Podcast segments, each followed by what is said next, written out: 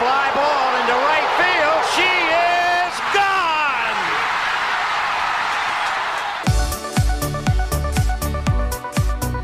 我是爱运动的子路，跟你一起聊聊运动赛事，聊聊中华职棒中心兄弟象。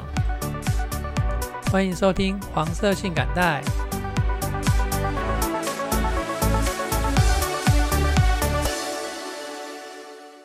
欢迎收听第四十五集黄色性感带，我是爱运动的子路。那这一集呢，我想跟大家来聊聊心理素质哦。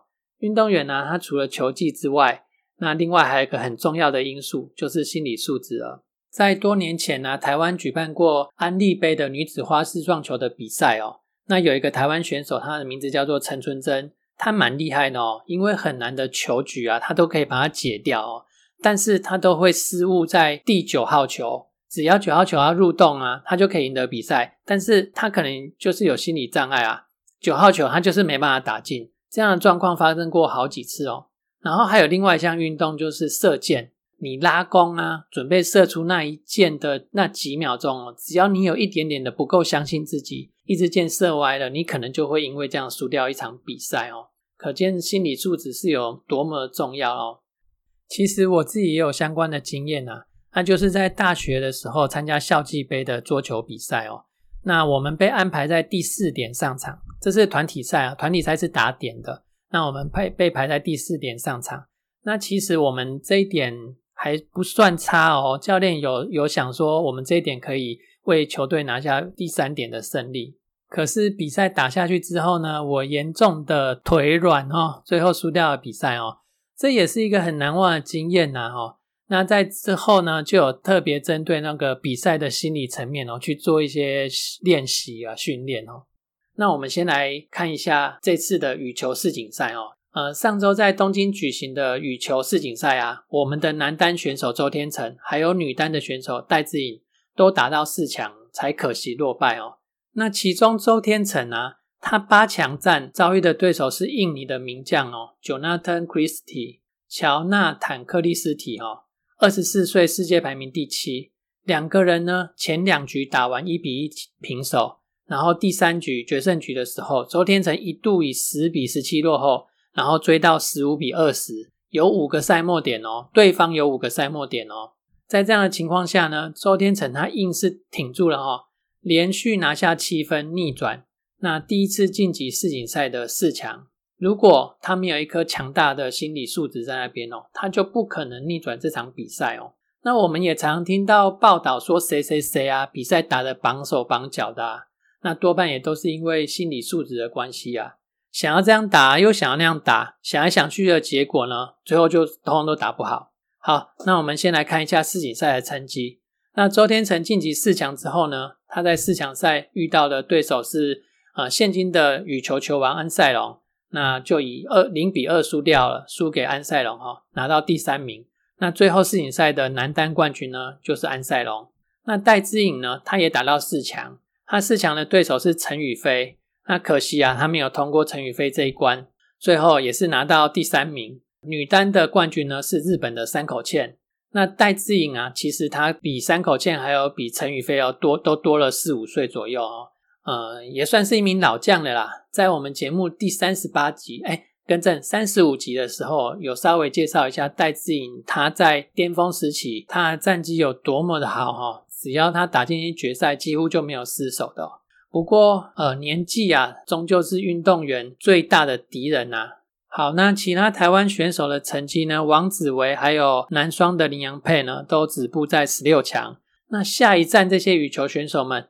他们将前往大阪参加 Super 七百五的日本公开赛。好，那我们再回来讲一下心理素质这边哦。那我自己的想法，那教练扮演的角色呢？我觉得球员跟教练之间哦，要有更多的朋友关系，而不是师生的关系哈。因为球队是共荣的关系。那我讲的这个荣是指荣誉的荣啊。那就像去年中信兄弟夺下中职的总冠军嘛。那是这个是球队拿到总冠军哦，而不是领队啊，或者是总教练啊，或者是谁谁谁哪个人。这个荣誉是球队里面所有的人。教练的功能之一啊，就是要协助每一位球员他发挥出最好的球技，最后帮球队拿到总冠军。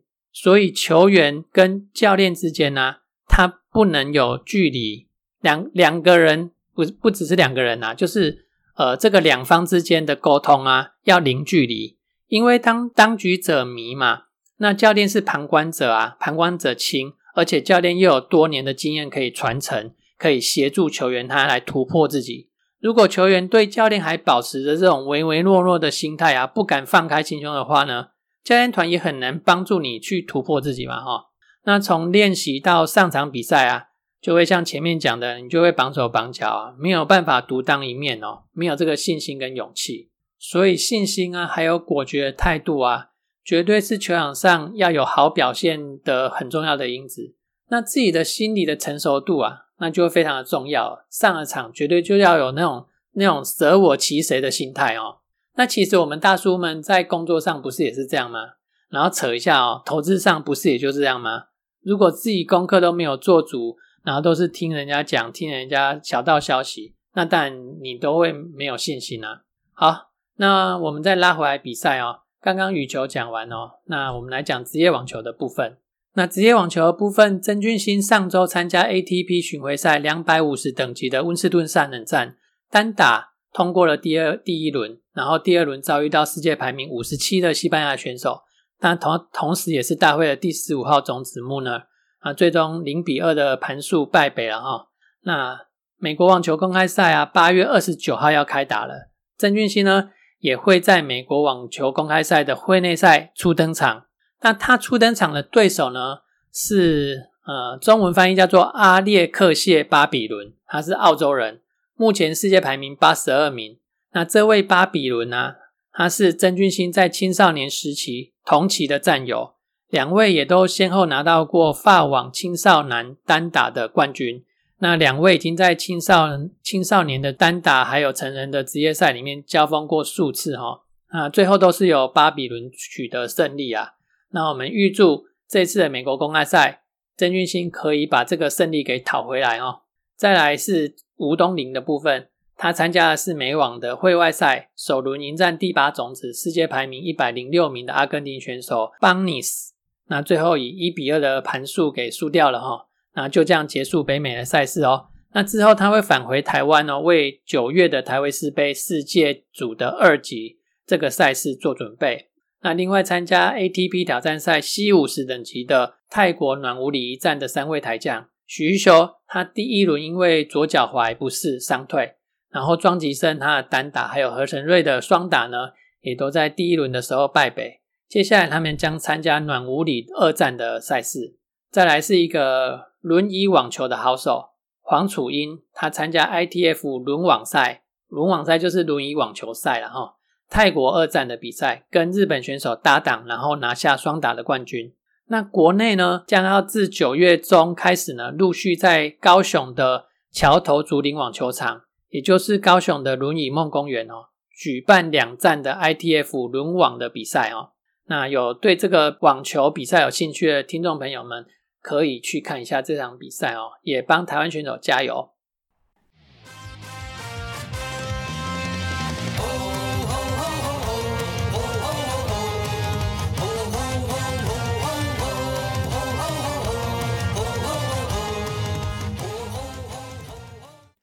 回到中华职棒的部分哦，上周中华职棒的部分呢，中信兄弟总共有五场比赛。那先登场的是星期二跟星期三，我们在主场迎战统一四队哈。好，那先星期二的比赛，统一派出了先发投手姚杰宏。那我们的先发投手呢，呃是陈柏豪，柏豪弟弟哈。那柏豪弟弟呢，其实七局的投球里面被打出安八支安打，投的并没有非常的差哦。只是说他的安打哦都有被集中哦，其中第一局三支安打被得到一分，在第四局一支安打加上一支全垒打被打到两分，光是这两局加起来就五支安打被得到三分了哈。那对方呢投手的表现其实没有到非常的好，是我们的打击啊实在是太糟了，全场就三支安打，三支安打要怎么赢？所以呢这场比赛就被统一拿走胜利啦，三比零哦，我们输掉。到了礼拜三的比赛呢，郑凯文哦出来帮陈柏豪弟弟哦讨不平。那统一狮队派出的先发投手呢是江承彦，那其实我们这一场比赛的打线不差哦，江承彦五又三分之一局的投球里面哦，就被我们打了十二支安打哦。可是我们的打击并没有很连贯，十二支安打里面只有拿到两分哦。然后再趁着他们换上那个中继投手科瑞的时候哦，将昆宇一支二垒安打加上对方的传球失误，就这样连敲了四个垒包回来拿到第三分。那前一场零三比零我们输掉，这一场零比三哦，我们再要回一场胜利。凯文在染疫复出之后呢，投的精彩，拿下胜投以及单场的 MVP。接着时间来到八月二十五号礼拜四哦，我们的对手换上是乐天哦，乐天派出了先发投手霸凌爵，那我们呢派出关大元来迎战哦。前五局乐天的攻势猛烈啊，但是都断在双杀打。只有在五局上半的时候，靠着双盗垒战术，还有我们的守备瑕疵拿到一分。那五局下半的时候呢，我们有大局的机会跟气势哦，靠着安打还有乐天的失误哦，先两分进账。那最后许继宏这个深远的飞球被接杀啊，那这局就这样很可惜没形成大局哦，只有拿到两分。那六局上呢，换上麦利德之后就风云变色了，包含陈晨威的三分弹在内哦，一共失了五分。比数就这样拉开到六比二，我们落后四分。接着呢，我们在第六局还有第七局的时候都试图反攻哦，无人出局的时候进战一二垒哦，最后也都败在双杀打。那我给这场比赛一个小小的结论呢，麦利德是新来的投手哦，这次是他第二次的上场哦。那新投手或者是久未出场的投手啊，他们面对的第一个打席都很重要。如果可以顺利解决的话，接下来哦就可以投的比较顺一点。可惜啊，这场比赛麦利德面对了第一个打席啊，就投出了保送，为自己带来麻烦。第二个打席又被打出安打，所以啊，麦利德就投的很辛苦啦。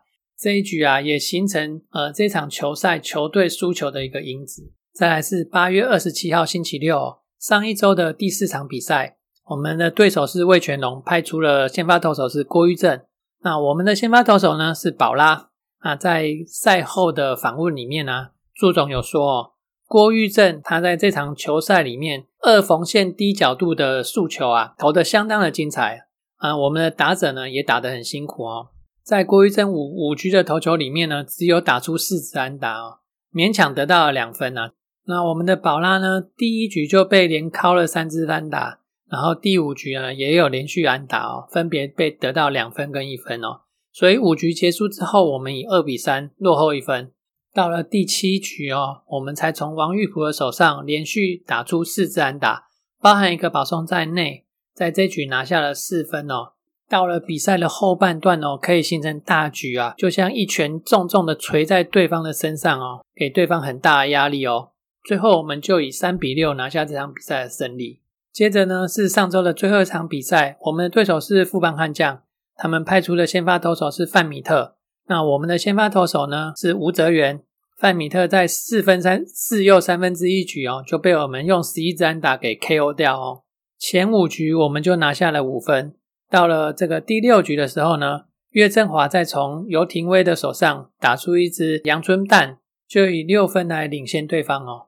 吴泽源呢，他投到第七局哦，先对高国林投出了触身球，之后呢，又被高国辉打出一发两分炮哦，失掉两分之后退场。蔡奇哲、杨志龙还有吕元清守住了后面的二又三分之二局哦，为球队再拿下一场胜利。总计呢，上周五场比赛，我们拿下了三胜二负，好不容易啊，有一个单周超过五成的胜率。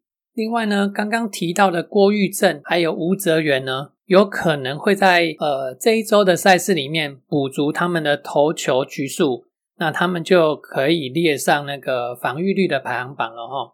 那一次啊，就会在两个本土投手进到排行榜前五名里面哦，这算是一个蛮不错的消息哈。好，那我们来看一下上周的投打状况哦。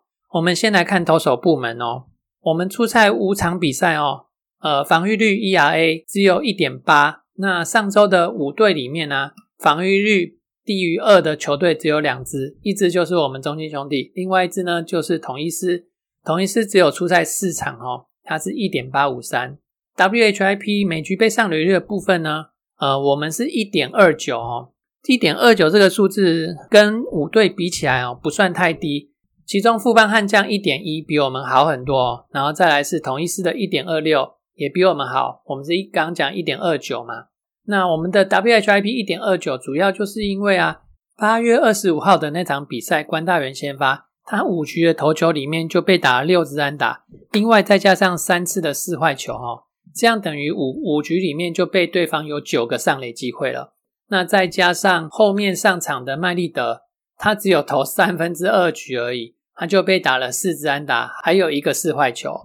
还有吴泽源先发的那场比赛哦，他六又三分之一局的投球里面，虽然只有四掉两分，但是也有被打九自安打跟一个死球，有十个上垒的机会哈。这些呢都是导致我们上周 WHIP 偏高的原因，但是我们都有能够有办法的守下来哦，没有让对方得到分数哈。也使得我们的那个防御率是上周单周五队里面最好。